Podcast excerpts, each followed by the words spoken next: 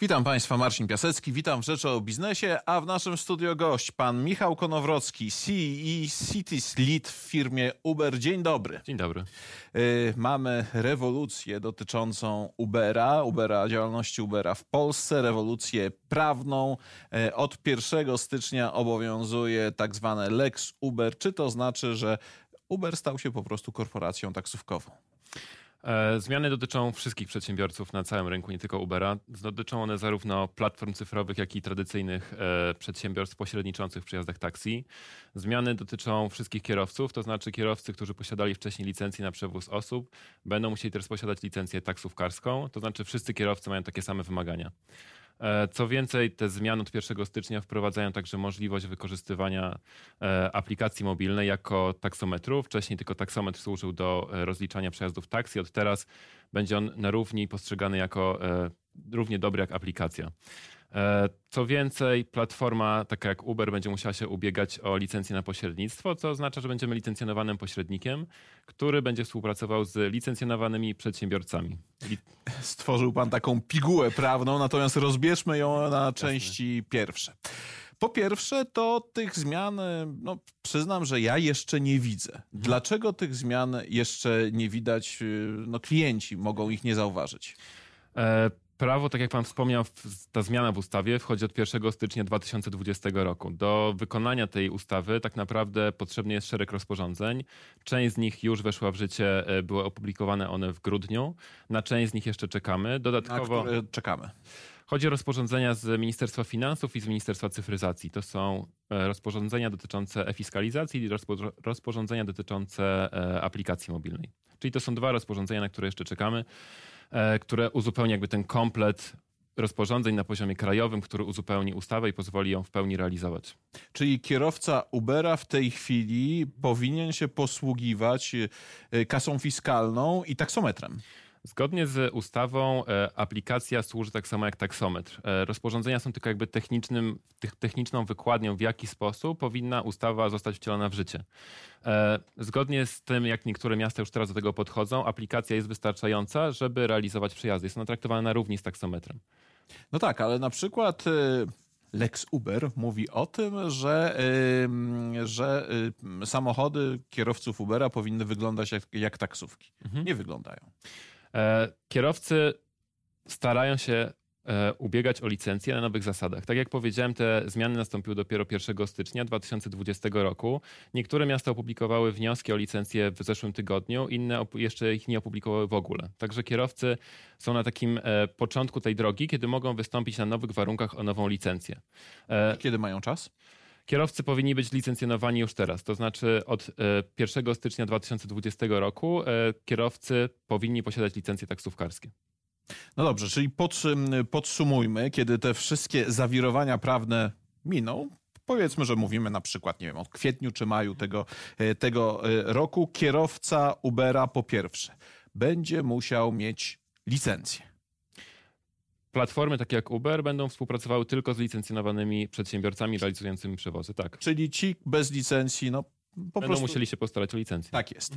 Y, Również, również wy, jako firma, będziecie musieli mieć odpowiednią licencję. Mhm. Licencję pośrednika przy realizacji przejazdów. Kolejna, kolejna s- sprawa, czyli y, mm, kasa fiskalna bądź odpowiednia aplikacja i znowu taksometr bądź odpowiednia aplikacja. Czy się zgadza? Zgadza się. Aplikacja zastąpi taksometr i wirtualna, to będzie wirtualna kasa.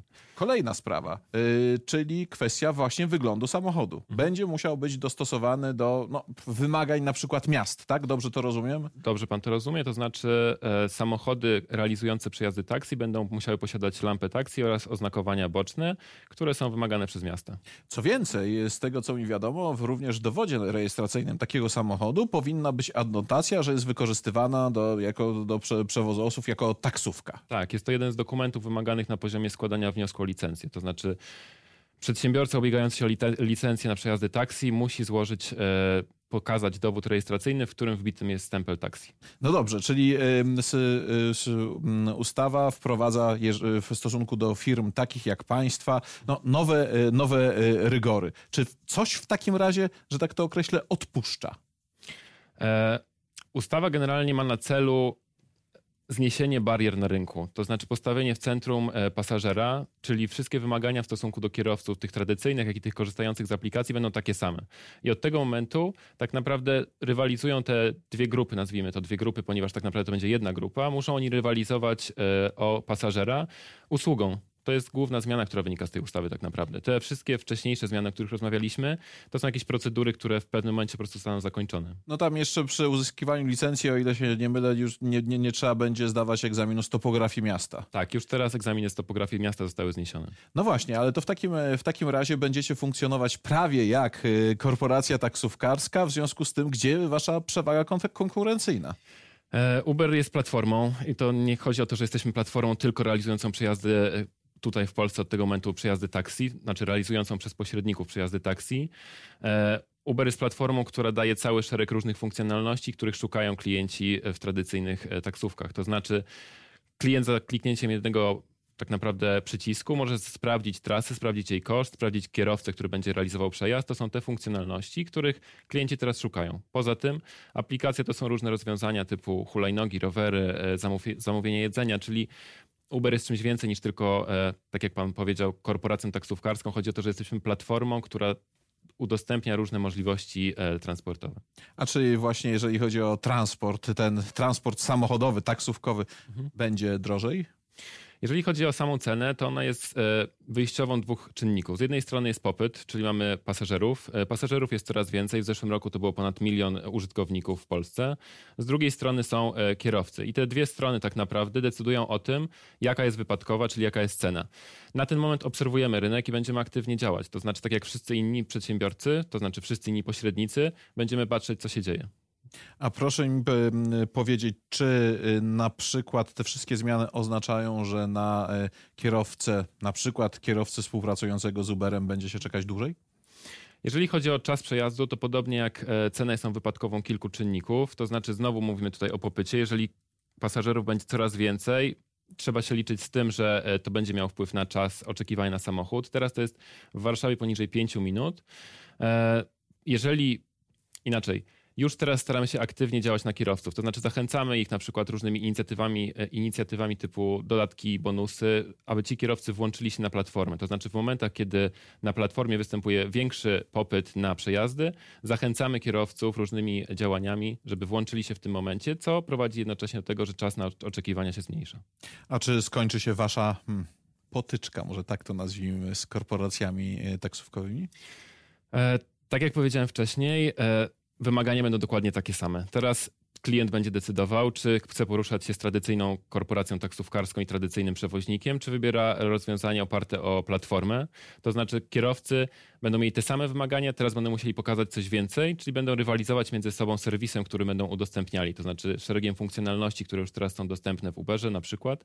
To będą te dodatki, których szukają klienci, którzy mogą, które mogą sprawić, że Uber czy podobne platformy będą cieszyły się uznaniem innych kolejnych pasażerów. A czy y, nie obawia się pan, że y, zrezygnują ze współpracy z państwem właśnie kierowcy, no, hmm. dla których no, straci to ten walor atrakcyjności no, przede wszystkim y, finansowej, bo w, mm, w, w ramach nowych przepisów prawa to chociażby ubezpieczenie tego samochodu, ale również inne koszty na te wszelkiego rodzaju rozwiązania no, są wyższe po prostu. Czy dla nich współpraca z, z Uberem będzie dalej atrakcyjna? E, zakładamy, że podstawową, inaczej, podstawową wartością Ubera jest e, elastyczne podejście do partnerów z nami współpracujących i to pozostanie bez zmian. To znaczy kierowcy dalej będą mogli decydować o tym, czy chcą jeździć, ile chcą jeździć. Co więcej, dzięki tym zmianom zakładamy też, że tradycyjni kierowcy mogą wykorzystać platformę i przyłączyć się do niej, ponieważ tak jak powiedziałem, wymagania są takie same. Zakładamy także, że to powiększy grupę właśnie przedsiębiorców realizujących przejazdy. No dobrze, to proszę mi powiedzieć, jak po zakończeniu tych wszystkich zmian, tych wszystkich procesów, zarówno prawnych, jak i uzyskiwania licencji przez kierowców, no bądź nie, yy, będzie wyglądał ten rynek. Jak to Pana zdaniem wszystko będzie funkcjonowało? Po przejściu tych wszystkich zmian, to znaczy w momencie, kiedy będziemy mieli licencjonowanych e, przewoźników i platforma będzie zlicencjonowanym pośrednikiem, zakładamy, że rynek będzie się rozwijał w kierunku właśnie rozwiązań opartych o rozwiązanie platformy cyfrowej, która łączy różne formy przejazdu. Czyli mówimy tutaj o przejazdach samochodem osobowym, ale także o mikromobilności opartej na przykład o hulajnogi czy rowery. Ważny jest także cały czynnik e, sprzyjający tak naprawdę rozwojowi elektromobilności, czyli rozwój flot opartych o samochody elektryczne. I to jest ten kierunek, w którym prawdopodobnie będzie podążał rynek. A czy, jak w ogóle w, oceniacie te zmiany prawne, o których rozmawiamy? No chyba jednak trochę, nam, trochę wam zepsuły biznes. E, jeżeli chodzi o zmiany prawne, e, są one dla nas dużą zmianą, to znaczy musimy się do niej długo przygotowywać. To nie jest tak, że 1 stycznia dowiedzieliśmy się o zmianach. Nasz zespół pracuje nad tym już od kilku miesięcy. Staramy się zrozumieć, jakie to są oczekiwania. Staramy się być w kontakcie e, z różnymi częściami tego systemu. To znaczy na przykład prowadzimy szkolenia, wykłady dla kierowców, dla, dla partnerów, aby zrozumieli oni, co jest od nich wymagane. Dzięki temu tak naprawdę staramy się płynnie przejść do tego nowego modelu. A czy nie pojawiła się u was w firmie taka myśl, żeby jednak złożyć e, tę biznesową broń? No przynajmniej jeżeli chodzi o kwestię przewozu osób? Nie, absolutnie nie widzę podstawy takiego działania. Bardzo dziękuję za rozmowę. Moim gościem był pan Michał Konowrocki z firmy Uber.